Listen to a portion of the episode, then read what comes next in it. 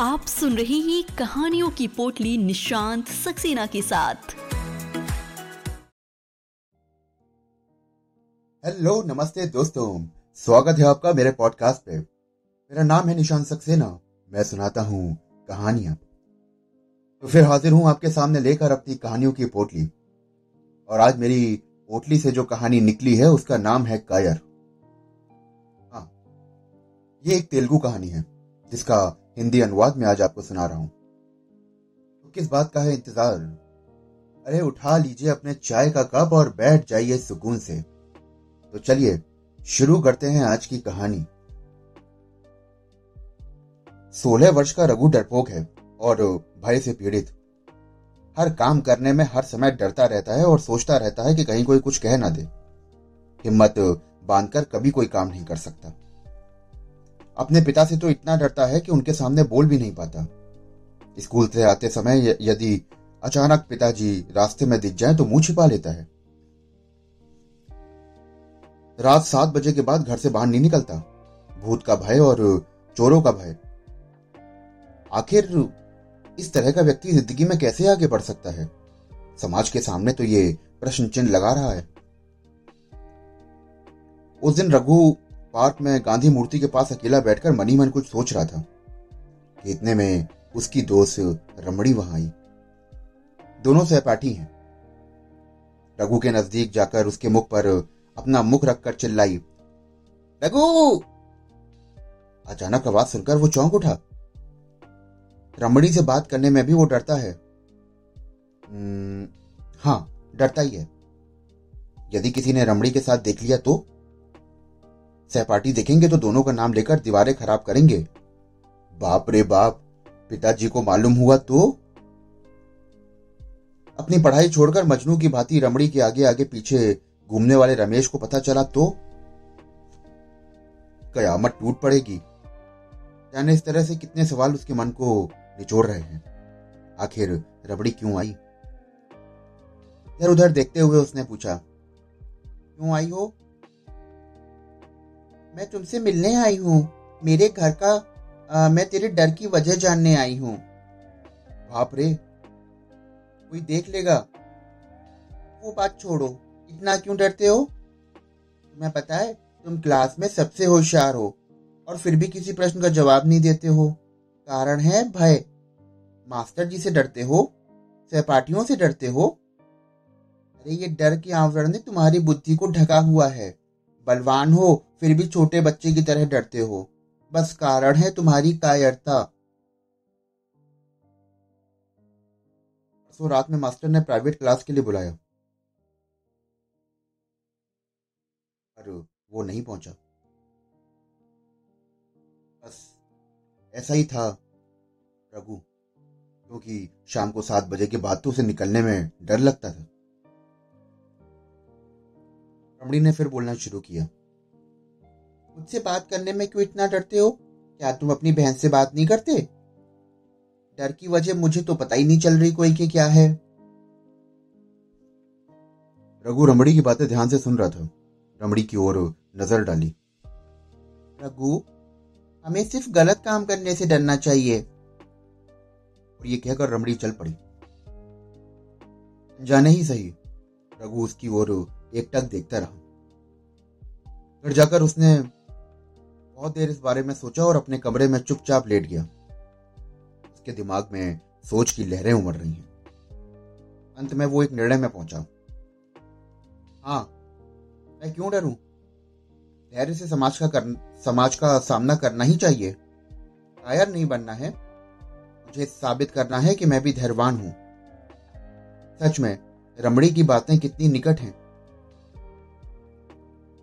पर रमड़ी की कितनी आत्मीयता है, प्रेम के साथ साथ वेदना भी। वो मुझे इतना समझा कर गई है और मेरी कायरता दूर करके गई है। उसकी तो हर बात में आत्मीयता हिलोरे भर रही थी। मेरे अंदर जगी इस नवीन स्फूर्ति के लिए उसके प्रति कृतज्ञता अर्पित करना है। उसका मन शांत हुआ और वो आराम से सो गया। रमणी के पास तुरंत जाकर तो नहीं बोल पाया। ऐसे वैसे करते एक हफ़्ता हो गया। और इस बीच में रमड़ी दिखाई भी नहीं दी। उस दिन वो रमड़ी के घर गया। घर पे ताला लगा हुआ था। रघु आश्चर्यचकित हो उठा। इतने में पड़ोसी ने आकर कहा चार दिन पहले ही उनके पिताजी का ट्रांसफ़र हो गया। रघु को बड़ी ज़ोर का झटका लगा। उसे तो किसी भी हालात में रमड़ी से मिलना था और उसको शुक्रिया अदा करना था। अब मद्रास जाना है। कैसे? पता तो है, साथ में पिताजी। आप रे, पिताजी तो जाने ही नहीं देंगे। अब क्या करूँ? पैसा भी चाहिए जाने के लिए। कम से कम सौ रुपए तो होने चाहिए। कैसे करूँ? कैसे करूँ? कैसे करूँ? इन पैसों का इंतज़ाम मैं कैसे करूँ? रात के बारह बजे। नींद नहीं आ रही है और आएगी भी नहीं। क्योंकि अब तो रमड़ी से मिलने के बाद ही नींद आएगी। उसका आत्मविश्वास आगे की ओर धक्का दे रहा है। ताकि नाव उमड़ रही है। दृढ़ निश्चय बढ़ता ही जा रहा है। अगर मम्मी पापा से पूछने पर पैसे मिलने की बजाय दो चार डांट और खानी पड़ेगी। क्या जाने वो मेरे दिल की बात। हम्म, कुछ तो करना ही पड़ेगा। कमरे में बत्ती जल रही थी। रघु ने करवट बदली। उसकी नज़र बहन के गले पर पड़ी तो सोने का हार चमक उठा। डर के कारण उसका सारा शरीर काँप रहा था। गुड़िया तो उस हार को बहुत पसंद करती थी। मानो कि उसमें उसकी जान अटकी हुई है। हम्म, अगर ये मेरे हाथ लग जाए तो मज़ा आ जाए। लेकिन घर में जो भी आता है वो तो उसे बड़ी खुशी खुशी दिखाती है। क्या ये गलत नहीं होगा? एक दिन की बात थी। बहन को सताने के लिए उसने हार छुपा दिया। बेचारी। रो रोकर अपनी बुरी हालत बना ली थी उसने। हार पाने तक अन्न का एक दाना भी उसके गले से नहीं उतरा। रघु बहुत पछताया था। लेकिन आज अगर रमड़ी को देखना है तो ये तो करना ही पड़ेगा। उसे देखे बिना मन को शांति कहाँ मिलेगी? आँखों में उदासी छा गई।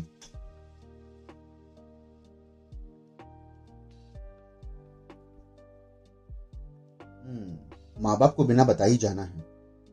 तो ये सोचकर दिखी होंगी कि मैं घर से भाग गया या किसी कुएँ में गिर के मर गया।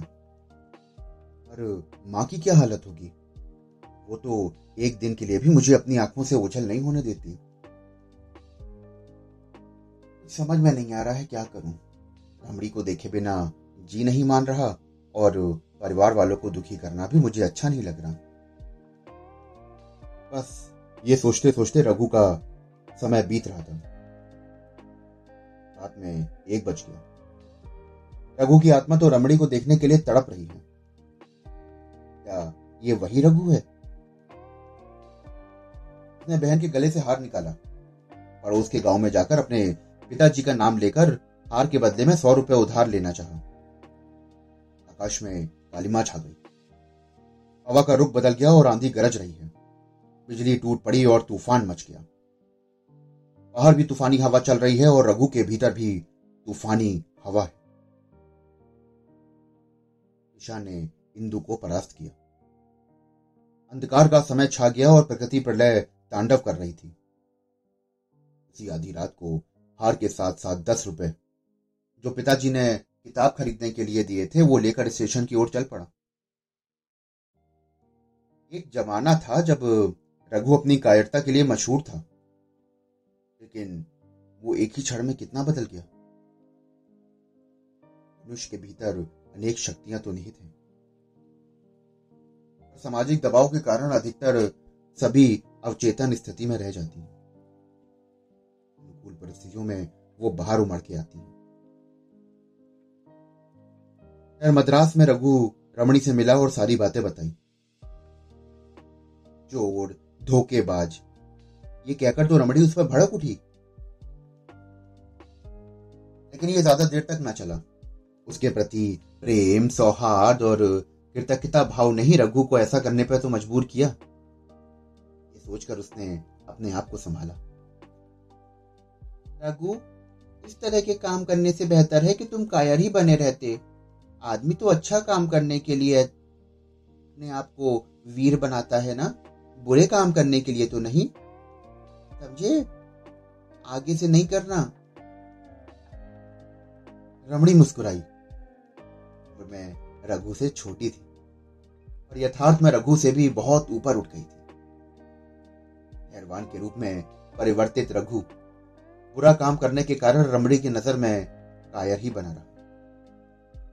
और इस चिंता ने रघु को अंदर ही अंदर खोखला बना अंदर ही अंदर खोखला बना और वो कायर फिर कायर रहे। तो दोस्तों, अभी आप सुन रहे थे मेरे साथ कहानी कायर। ये एक तेलुगु कहानी थी जिसका हिंदी अनुवाद मैंने आपको सुनाया था। कहानी लिखी थी जयंती पापा राव जी ने। आशा करता हूँ आपको ये कहानी बहुत मज़ेदार लगी होगी। अगर आपको कहानियाँ सुनने का शौक है और आप ऐसी और भी कहानियाँ सुनना चाहते हैं तो मेरे चैनल को फॉलो करिए, सब्सक्राइब करिए। फिर मिलते हैं अगली कहानी के साथ।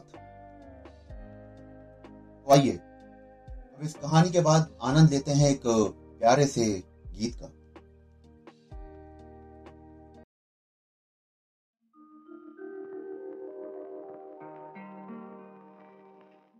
दिल